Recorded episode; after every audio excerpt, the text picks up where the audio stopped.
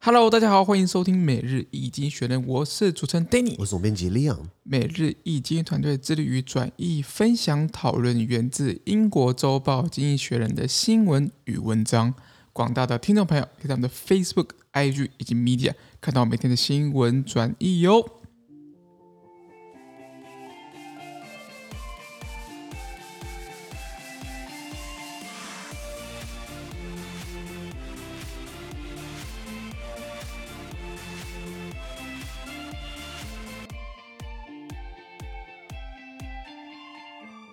今天我们来看到从经济学人截出来的新闻，我们看到是九月十六号礼拜四的新闻，而这些新闻呢，同样存在每日经济学人的 Facebook、IG 以及 Medium 第五百九十六 po 里面哦。我们看到第一则讲到这个菲律宾总统杜特地啊，他说：“犯我非国，虽远必诛。” 就是白话文，你敢惹我，弄死你的感觉。我不管多远都弄死你。对，今天他跟这个 位于荷兰海牙的国际刑事法院杠上了，嗯、那这家伙应该跟很多人杠上了，没错，也是口出。狂言加恶言是啊，今天这个新闻是因为是这样子啊，The International Criminal Court approved an investigation into whether crimes against humanity were committed in the Philippines to further uh, President Rodrigo Duterte's wars on drugs. Thousands of Filipinos have been killed during Mr. Duterte's bloody campaign to crack down on the illegal drug trade. Known for his violent rhetoric, the president snapped at the ICC in July. Those who destroy my country, I will kill you. 嗯，yes，这蛮白话文的，就是也不用特别做一下解释了。翻译翻译，他说，国际刑事法院呢 （ICC） 核准了针对菲律宾国内是否存在着危害人道罪、危害人类罪的调查，并进一步，并将进一步了解菲律宾总统杜特地呢他的反毒战争，因为这个。他的反毒战争已经造成了数千名菲律宾人在这个血腥的打压非法毒品交易的运动当中丧生了。那杜特地他也以暴力的言论闻名。那他曾经曾经在今年七月对 ICC 大声斥喝，就是说对于那些摧毁国家的人，我会杀了你们。很少国家元首会这样讲话，你知道吗？没错，非常的直白。你看杜特地他好像呃怎么讲，很精力旺盛。你知道他今年七十六岁了哦，他其实哦是哦，其实跟拜登是差不多辈分，你知道吗？然后他从二零一六年担任菲律宾总统以来，呃，至少台面上知道的就已经有一千多个人因为毒品啊，就是被这个不管是动私刑也好，不管是被呃国家机国国家机器给给给这个判死刑也好，或是他喜欢煽动这个帮派、煽动黑帮、煽动警察自己善用私刑，把抓到有毒品的人就把他直接就地处决。那其实后来爆发过，他的儿子不是也卷入到这种毒品交易的案子吗？是，怎么就好像没事了，你知道吗？那杜特地他当总统。这五年下来哦，他讲过很多很多名言啊。他做过什么？我举个例子，他说他他 他告诉这个教宗方济各，嗯，你这婊子，给我滚回家，不要再来菲律宾。教教宗哦，菲律宾是天主教国家嘛？没错。那我知道，我不懂为什么教宗到底是这个惹到他什么啦？那我我不知道他的这个这个前因后果，我只知道教宗的时候旋风。访问很多国家，那他也就是让菲律宾陷入到一一个全民封教宗的一个状况。他可能嫉妒教宗的这个这个来来临，让他的这个声望往下掉，转移力被被吸引到教宗身上去，他就骂教宗是个婊子，给我滚回家，不要再来菲律宾。是，然后他还说希特勒屠杀了这个好几百万犹太人，对不对？然后现在呢，在菲律宾也有好几百万的吸毒犯，然后他说他很乐意屠杀他们。他他他拿这个跟希特勒做比较，这好像也也不不是很恰当嘛，对不对？不是很妥妥当啊。然后他还说，如果你贪污，我会抓到，我会抓到你，带你搭直升机，把你从马尼拉，就是菲律宾首都，把你从马尼拉上空给扔下去。然后他说，我以前就这么做过了，为什么我不会再做一次？哇，很狂啊！对，很狂。那那那你说这样的一个人怎么会当总统呢？哎，你不要说他在一个他的地方上，他在菲律宾的地方上当过一个城市的市长，当了二十几年。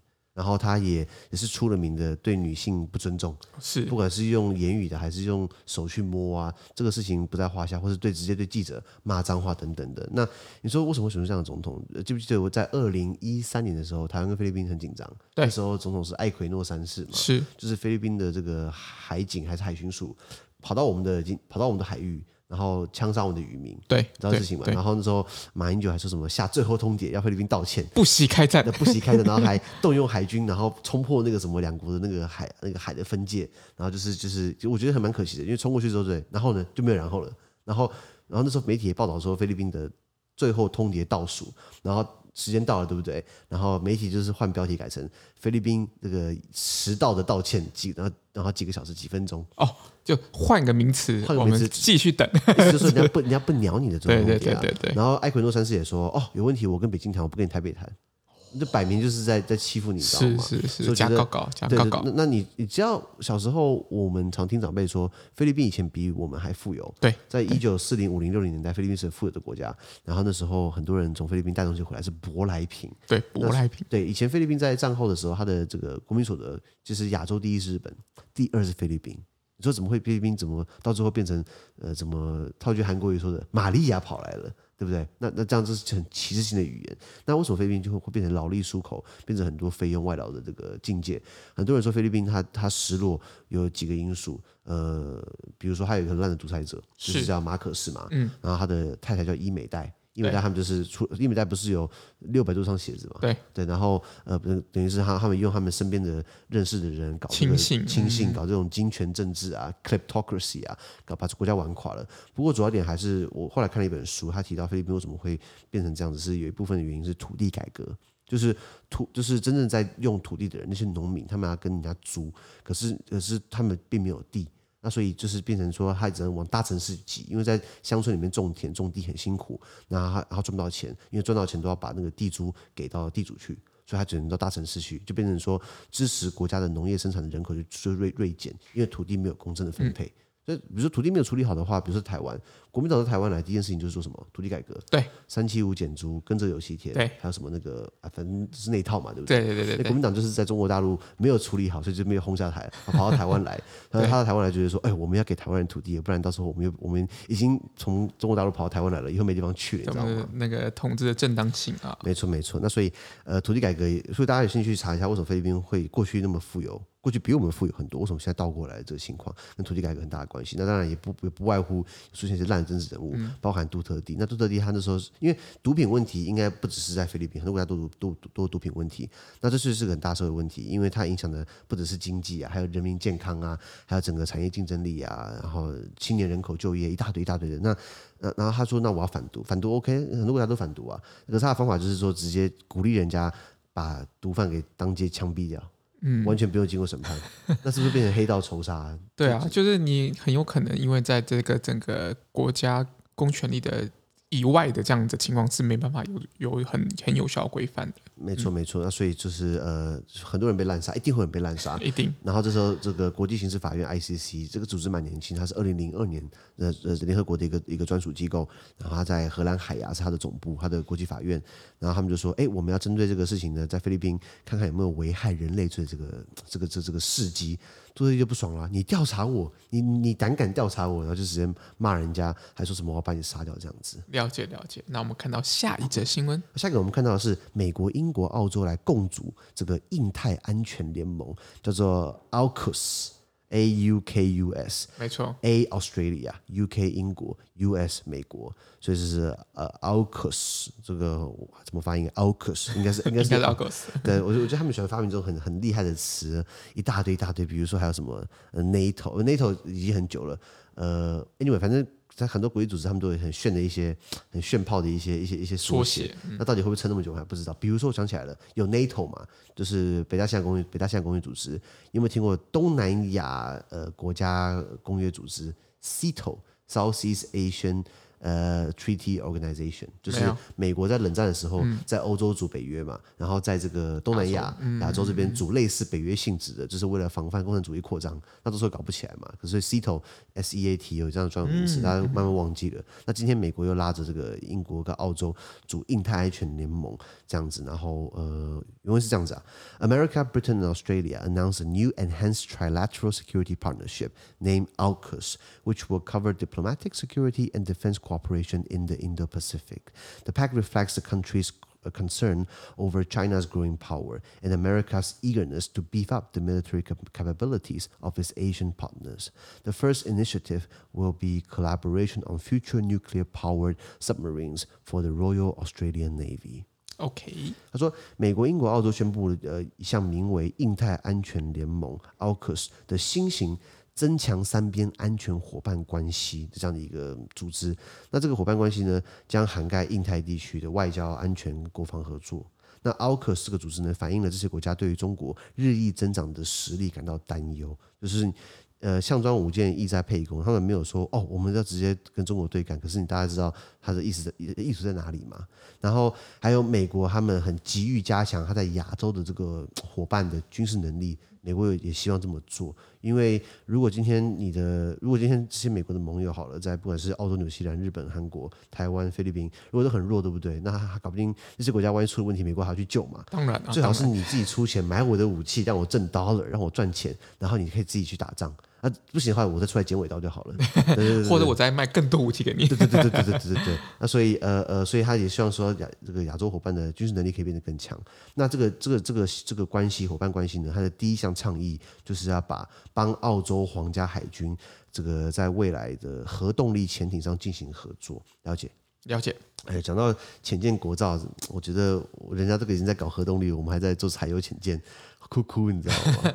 不过这确实是一个国际的现实啊，就是台湾不易取得这么高敏感或高机密的这样子的一个军事武器，但所以其实潜舰在各个国家都是蛮算是蛮机密，而且比较。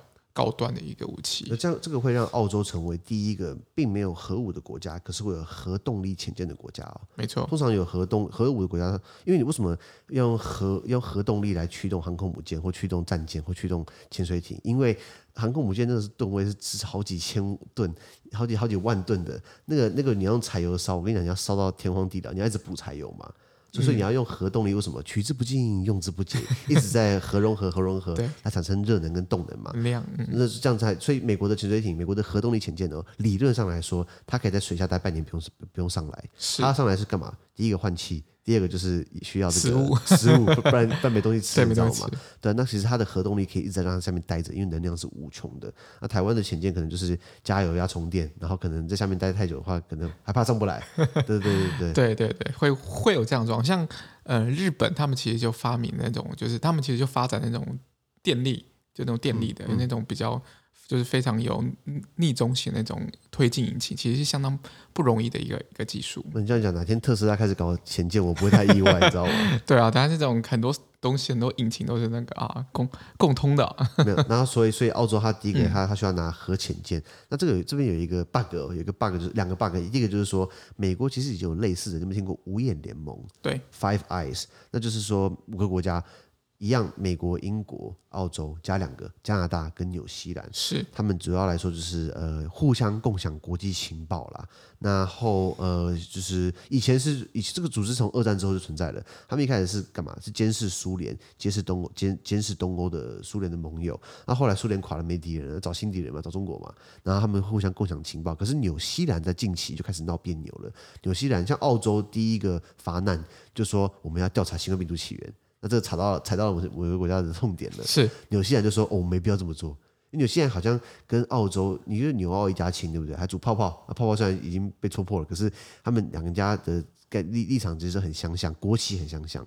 纽西兰之前吵说我们要不要换国旗？为什么？因为跟澳洲太像了，啊常常被搞混，你知道吗？是的。那所以纽西兰对于澳洲呃对对于中国的立场跟其他国家就不太一样了。是。所以美国把它分割出来，就说哎，我们不能相信纽西兰，这个这个吃奇异果可能吃昏头了，就是会出卖我们。所以就是他拉这几个比较好的伙伴来来来来做这个，因为英国、美国在历史上只有两次。跟他的盟友或者外国分享核动力潜舰的技术，注意哦，潜舰技术他跟很多很多国家分享，他潜舰卖给很多国家。核动力潜舰他第一个分享给英国啊，拜拜托英美一家亲嘛。第二个就是澳洲，你了解吗？那当然，澳洲跟英国也是一家亲啊，那大家都自己人。那所以美国这么小气，不是小气，美国这么把这个机密的东西，因为核动力潜舰应该是很多机密的讯息在里面，非常多。他把它分享给澳洲，那表示他就是要提升。澳洲的这个防御能力，澳洲也是一一大片嘛，这个这个也也是一个很大的一个岛，一个州来很大一个岛啦。那可是不要忘记了，澳洲呃跟法国一直以来都在洽谈什么？洽谈澳洲要跟法国买这个柴油柴柴电的这个潜艇。是的，那法国就很生气啊，哎，那订单没了嘛。就是这个半路半夜半路杀出个程咬金，怎么截胡？就是法国 蓝湖，蓝湖，法国本来要卖一批这个潜舰的军火，而且好像卖十艘吧。我觉得这种东西一烧就好几百亿了，十烧不是好几千亿嘛？对。啊，突然法国订单没了，你觉得法国会开心吗？超级生气。对对对对对，所以呃，这是不是呃不是很健康？是因为我我们说，虽然英国脱欧了，那英国那时候跟欧盟在谈脱欧的协议，英国还闹出一句狠话：如果你不给我好的协议，对不对？我们在国防、我们在安全、我们在情报，我们也不用分享了。我们我们我们我们闹翻了，你知道吗？那欧盟觉得说，哎、欸，一码归一码，单一市场是一件事情，国防安全这个国家利益这个要你懂我意思吗？可是英国就很硬嘛。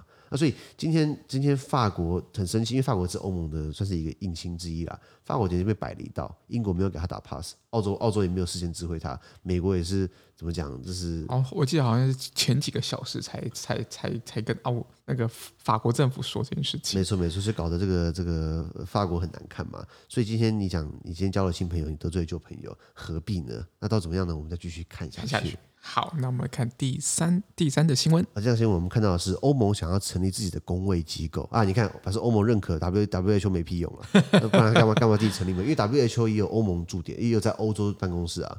可是没有实际作用嘛，对不对？因为谭德在领头，不会什么作用了，将会被他搞。呃，应该不至于，应该不至于，因为因为因为只只是有太多人来骂他，可能他可能搞不完。那那 OK OK，那欧盟想成立自己的公卫机构，因为新冠疫情有很大的影响嘛。原文是这样子啊：Ursula von der Leyen, the President of the European Commission, announced the formation of a new health agency to respond to future pandemics. In her annual State of the Union speech, she pledged to channel 50 billion euro. That's 59 billion US dollar into better preparing the bloc's resilience to cross-border health emergencies by 2027. The EU has faced criticism for its handling of the COVID-19 pandemic. OK，翻译翻译，他说，欧盟执委会 European Commission 的主席 von der Leyen Ursula von der Leyen 冯德莱恩，他宣布将成立一个新的欧盟公卫机构来应对未来的流行疫病。 那冯德莱恩他在欧盟的这个年度国情咨文演讲，就是他跑去欧盟议会，因为欧盟议会是唯一由欧洲欧盟百姓选举出来的代表，欧盟议会，所以他有民意的象征。他跑去那边做这个国情咨文演讲的，他承诺投入五百亿欧元，这样差不多是五百九十亿美元，用于更好的准备欧盟在二零二七年的时候呢，更好的应对跨境工位紧急状况的能耐与韧性，什么意思？现在二零二一年，然后我们现在先花五百亿，到二零二七年，希望呃我们那时候可以比较好的可以回应疾病，什么意思？最好这六年不要发生什么事情哦，不然会来不及应对了，因为二零一七年才能上架，才能上线哦。嗯嗯、因为对欧盟的了解可能还在拖两年啦，那 凑个凑个二零三零年算了，你知道吗？那欧盟因为毕竟欧盟因为处理新冠疫情不利而饱受批评，是的。其实我觉得有些时候。呃，怎么讲？西方社会比较偏个人主义，你会发现我们东方比较偏团体主义。哦，陈时中说什么，我们就大家戴口罩，我们就乖乖的，对不对？对对对。西西方人觉得说，哎，这是我的自由，我不戴是我的自由啊。而且况且这东西物竞天择嘛。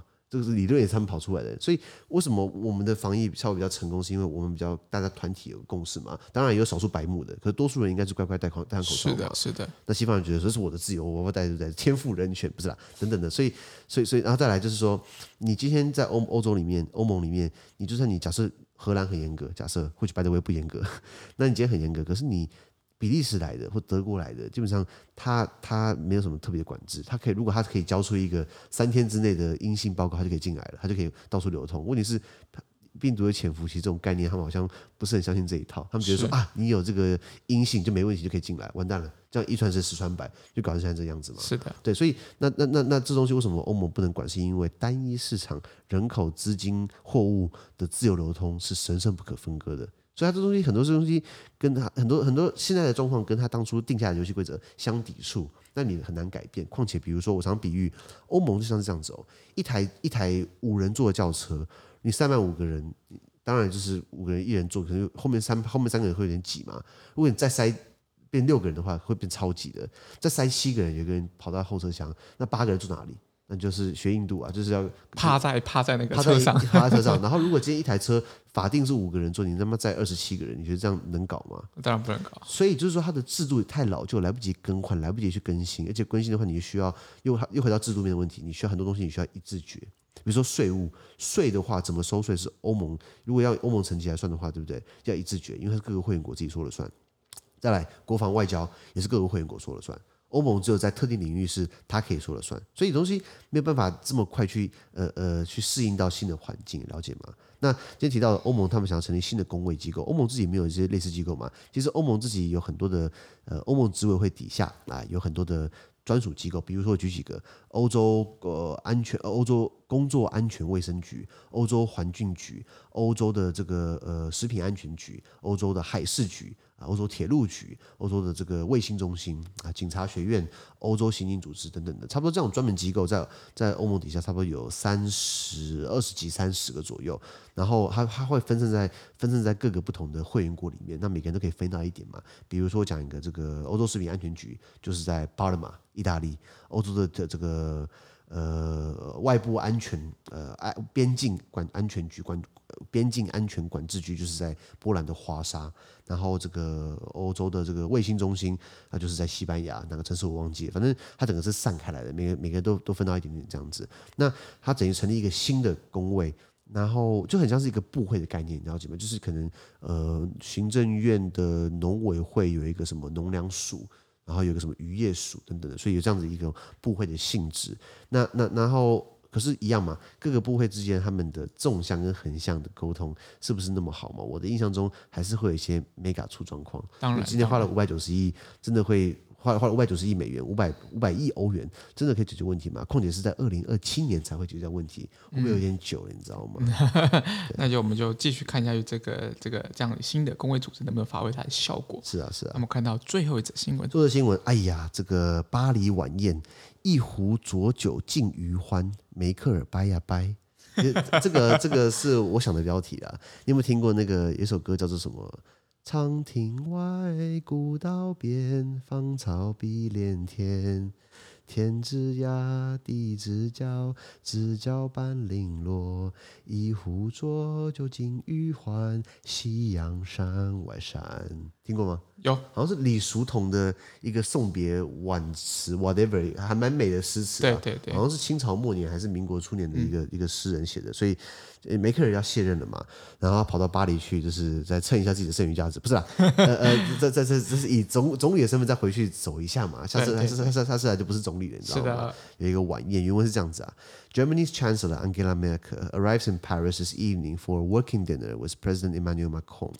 Although she is promised another farewell event in Paris, this will be their last tete-a-tete before the German federal election on September 26, after which she will step down. As with many Franco-German couples, this pair has not always seen eye to eye, but the two pro-European leaders have found a way to work together, notably to create the European Union's Common Debt Finance Recovery Fund.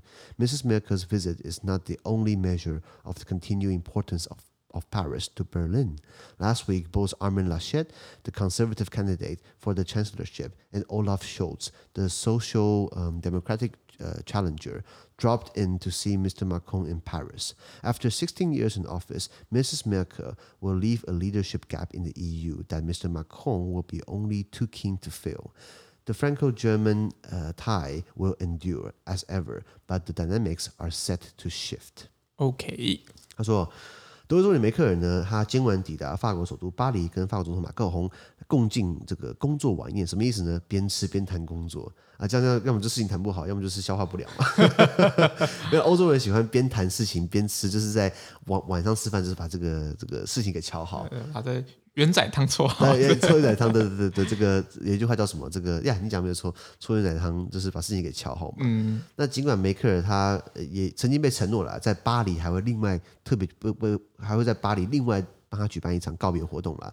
不过今天是将他今天将会是他跟马克宏呢，就是呃他最后一次以这个德国总理的身份跟他面对面的这个这个。交往跟他面对面的交流，因为接下来九月二十六号，哎，就这礼拜嘛，这个德国要举行联邦大选，那选完之后呢，他就会卸任，所以梅克尔任期到九月二十六号。哎，好日子，九月二十六号刚好是我在欧洲念这个硕士的开始的第一，我第一个硕士的第一天就是九月二十六号。哦，二零一六年九月二十六号，是是是，对对，这是一个纪念性的日子。Anyway，那这个呃，有呃，跟许多德法或者是法国、德国、德国、法国的领导人们一样呢，这一对啊，哪一对？梅克尔跟马克龙呢？他们。并不总是意见相意见都是一致的啦，两边可能有不同的想法。但这两位亲欧盟的领导人们呢，已经培养出一种工作默契。什么工作默契呢？就是比如说他们建立了欧盟的共同债务呃融资复苏基金，也就是说。欧洲的以前是我们讲 EU three 欧盟三哪三？英德国、英国、法国嘛。对。后来英国走了之后，意大利想要加入，大家没有人理他。然后就是变德法两个龙头嘛。然后所以两个东西，这两个人如果他们不同调的话，那是不是容易会有一些分歧？嗯嗯。对对对，大家都很伤嘛。然后可是如果两个同调的话，哎，可能法国又觉得自己被穿小鞋了，又觉得说，哎，我们法国 La France，法国是这个文化的这个核心啊，我们是外交大国啊，等等的啊，所以他觉得要比较比较比话语权，偏偏大家都开德国车，不是吗？是，对对，所以所以所以 呃，法国通常我我我的印象中，法国比较多意见啦，德国德国就还好了，因为毕竟出钱是老大嘛。是的。那那所以这两边的搭配起来很重要。那不过虽然他们两个梅克尔跟马克龙其实不是很那么一致，不过有个默契，什么意思？他们要他们之前在新冠疫情最严重的时候呢，他们提议哦，我们做一个七千五百亿欧元的赠款，什么意思？我们筹钱给会员国花，给他复苏，就是七千五百亿欧元的赠款，什么意思？不用还，弄弄弄好利开，这样用概念，你知道吗？那还有比如说，呃，我们有个共同的这个融资基金，就是基金帮助大家复苏，是他们两个撮合在撮合搞在一起的。因为如果今天只有德国搞，德国确实搞得起来，可是是好大一笔钱。法国加入的话，对不对？那是不是分担不少？你说马耳他加入的话也没差，因为经济太小了，对对，或是规模太小。我不是歧视马耳他，我只是说你你要比较一下嘛，或是塞浦路斯。一样是欧盟会员国，他加入他有没有加入其实没什么差。如果今天就算德国拉着马耳他、塞浦路斯或是波罗的海三小国加入，那其实帮助也不大，是因为他们经济太小了。拉法国加入可以打趴其他所有人，你知道吗？是等于英国更不会加入嘛，等等的。那我想插一句话讲说，梅克尔他在任够久，他经历过很多法国总统。以前法国有个叫沙克吉，Nicolas Sarkozy，他们两个搭配就很好。这个萨科齐没有人认成功了，呃，因为他脾气不太好。呃呃，以前梅克尔叫安，那个叫安吉拉梅克，然后萨科齐叫尼古拉萨科齐，把他们两个的姓并在一起变成梅克齐，梅克齐就是一个他们的一个代号，就是他们两个搭配的很好，两个名字放在一起很好听，梅克齐。后来萨科齐没连任成功，换成方刷欧隆的欧兰德，那这时候他们两个就有些分歧，因为欧兰德毕竟是社会党嘛，比较左派嘛。对，呃，他其实欧兰德也闹过很多很多笑话。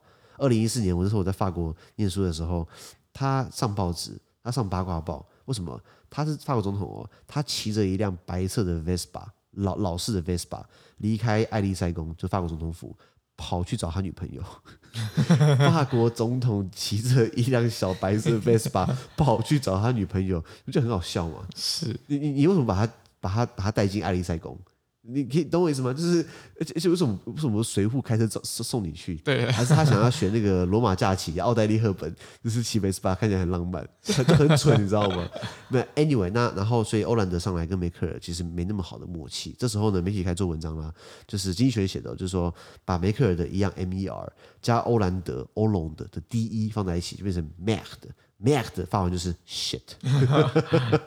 而经济学人骂人的话，你要你要有 sense 哦。如果你不讲法文的话，你你你不懂他的笑点。是的，对对对。那所以呃，对啊，马克宏跟梅梅克尔有没有变成一个名词啊？Macron，我不知道，我经济学没写到，我没有没有注意到。反正至少他们搭配起来比欧兰德好多了。OK，那梅克尔的访问巴黎，这个就是说梅克尔的访问呢，就是说表明了呃呃，法国我们讲巴黎就是法国首都。巴黎对于柏林，柏林是德国首都，不是法国对德国的重要性呢？不只是用梅克尔的访问来衡量。比如说在上个礼拜呢，德国不是办大选了吗？德国的保守派候选人就是梅克尔同党同志 Armin Laschet，他诶也去拜访了马克宏，什么意思？打个招呼，拜码头。他说：“诶，以后总理是我，以后以后那个 可能是我。”马克宏说：“是吗？你民调很低呢。”还有另外一个是社民党、社会民主党左派的的挑战者 Olaf Scholz，Olaf Scholz 他现在就是副首相。呃，副副总理兼这个财政大臣，那他也去找了马克宏这个拜码头。那呃，他们都跑到巴黎来，什么意思？就是说希望就是，哎，以后我我万一我选上的话，那我我我们要好好搭配哦。马克宏现在开始吃瓜，你知道吗？说你到底会谁会上啊？搞不定两个都不会上，搞不定是绿党异军突起哦。我希望啦。所以，那在这个梅克尔任职德国总理十六年后呢，梅克尔将留下领导欧盟的空缺。那马克龙非常渴望填补这个空缺，你知道吗？还有年轻，还还有志向等等的，所以德法的关系将一如既往，但是之中的角力跟氛围将产生变化。了解，我觉得不管是谁上来，不管是这个 Armin Laschet，或许很难了，然后或是这个 Olaf Scholz 他上来，对不对？我觉得他们跟马克龙硬碰硬，马克龙应该会比他们强势。那人家年轻嘛，对不对？然后再再就是人家是精英出身的，人家也是法国除了拿破仑之外第二个。年轻的当这个国家领导的，你知道吗？是对对对。然后呃，那德为什么拉？为什么刚刚提到 Armin Laschet 就是梅克尔的同党同志？为什么他民调很低？是因为那时候德国在两个月前不是洪水泛滥嘛？是的，很多人过世嘛。然后梅克尔还说这个场景哦，没有德文字可以形容，这么惨，你知道吗？结果这个长官在还是德国总统在前面讲话。Armin Laschet 在后面被这样被被被摄影机拍到，他跟他的幕僚在旁边开玩笑，就哈哈大笑。哎，人家在在你的帮里面死这么多人，发生这么大事情，总统过来讲话，你在后镜头后面，这是在一个房子里面，他以为没被拍到，可是现在镜头科技很发达，被拍到，哦，那个难看死，然后到现在大家还在骂他，他道歉了没有用，你知道吗？是，而且再来，梅克尔也只剩十六年了，梅克尔是中间偏右，他他的基督教民主党。CDU 还有他的姐妹党是是这个基督教社会党 CSU，他们已经把持了十六年的这个朝政了。当然，他也跟左派的社民党有联合，就像 Olaf Scholz 也是联合呃政府的一环。可是，当然你当副人，想要当正的嘛，对不对？所以，所以呃呃，我觉得接下来会蛮好看的，是因为要你要取代一个一个这么久这么资深的一个像梅克尔这样的人，我觉得都很难啊。了解。确实，那那比如说讲到德法关系好了，呃，德法关系近几百年下来都是闹来闹去的。我讲个例子就好，我以前在史特拉斯堡念书，史特拉斯堡在法国的亚尔萨斯省，亚尔萨斯在德法边境，亚光是亚尔萨斯的主权在近两百年就更换了七次，就是一下法国，一下德国，一下法国，一下德国，后来亚尔萨斯自己宣布独立，后来又被德国干走了，然后又后来又法国。就一直在一直换，换，换，因为是兵家必争之地嘛。所以为什么欧盟议会的官方所在地设在史特拉斯堡，象征德法和解，这个很重要。呃，那我们讲德法关系，以近代来说，以德国，以德德德国以前是很多很多什么神圣罗马帝国，很多邦，对不对？它后来凝聚在一起呢，是这个这个德德意志帝国嘛。一八七零年的这个德国打赢普法战争，普鲁士法国普法战争，后来德意志帝国建立。那那是那是那是第一阶段，从一八七一年德意志帝德意志帝国建立到一九四五年，就是打了普法战争，打了一战，打了二战，德法是处于敌对关系哦。后来一九四五年到一九六三年，对不对？开始两国有和解，就就是慢慢的，哎，我们过去打了那么多大战，对不对？我们后来成立了一个。欧欧欧洲经济共同体，欧欧洲煤钢共同体，大家互相分享煤跟钢这种战争的资源，就不容易打起来。慢慢的整合经济，到最后变成现在的欧盟。所以，呃，两们慢慢在和解。到了一九六三年之后呢，啊，随着煤钢共同体慢慢成熟，我们是讨论说我们要签订更多的贸易协议，签订更多的这个关税互免，所以它的特殊关系越来越紧密，一直到现在。所以变成说，呃，这两个这两个国家变成是欧洲的两个核心，缺一不可。尤其是现在英国走了之后，哎，by the way，欧盟现在二十七个会员国有二十四个官方语言，现在英文其实还是欧盟的官方语言之一。是你说英国走了，为什么是还是官方语言？因为有些国家还是说英文，比如说马耳他，马耳他官方语言就是有英文，还有意大利文，我记得，还有呃爱尔兰，爱尔兰的官方语言有英文，以及这个呃这个爱尔兰他们自己的这个语言 Gaelic，呃。呃盖尔特语，whatever。那意思就是说，就是就是英国走了之后，德法的这个角色越来越吃重。他们常说，是不是我们以后我们的工作语言都用法文或德文好了？哎，那两个语言不是很好学，你知道吗？是，大概是这样子啦。好，那我们今天的 Pocket 就到这边，而明天有其他新闻呈现给各位。那对今天新闻任何想法或想和我们讨论的话，都会在评论区留言哦。还有啊，自媒体非常难经营啊，我们的热忱来自更多人的支持以及鼓励，请大家拜托给我们五颗星的评分，或叫我们推荐更多亲朋好友哦。资讯都提供在每日一经济学的 Facebook 粉专，给大家持续关注我们的 Podcast、Facebook、IG、YouTube 跟 Medium。感谢收听，我们明天见，拜拜。拜拜。